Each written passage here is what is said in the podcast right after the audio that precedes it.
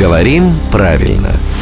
Здравствуйте, Володя. Доброе утро. Вас приветствует еще и наш слушатель Тимур, которого очень беспокоит вот какая тема. Как правильно, танцор или танцовщик? В русском языке есть оба слова, но они несколько различаются по значению. Танцовщик — это артист балета, и только он.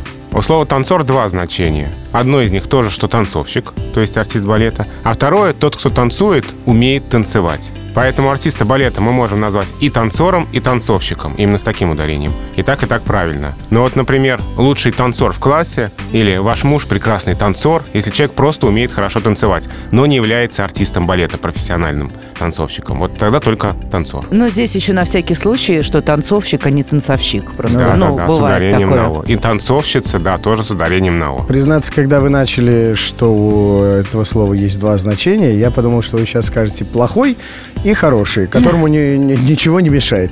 Ну, разобрались и хорошо. Танцовщик, танцор и так, и так, но в зависимости от контекста. Так считает главный редактор «Грамотру» Владимир Пахомов. Ему можно верить, и его надо слушать. Каждое буднее утро в 7.50, 8.50 и в 9.50.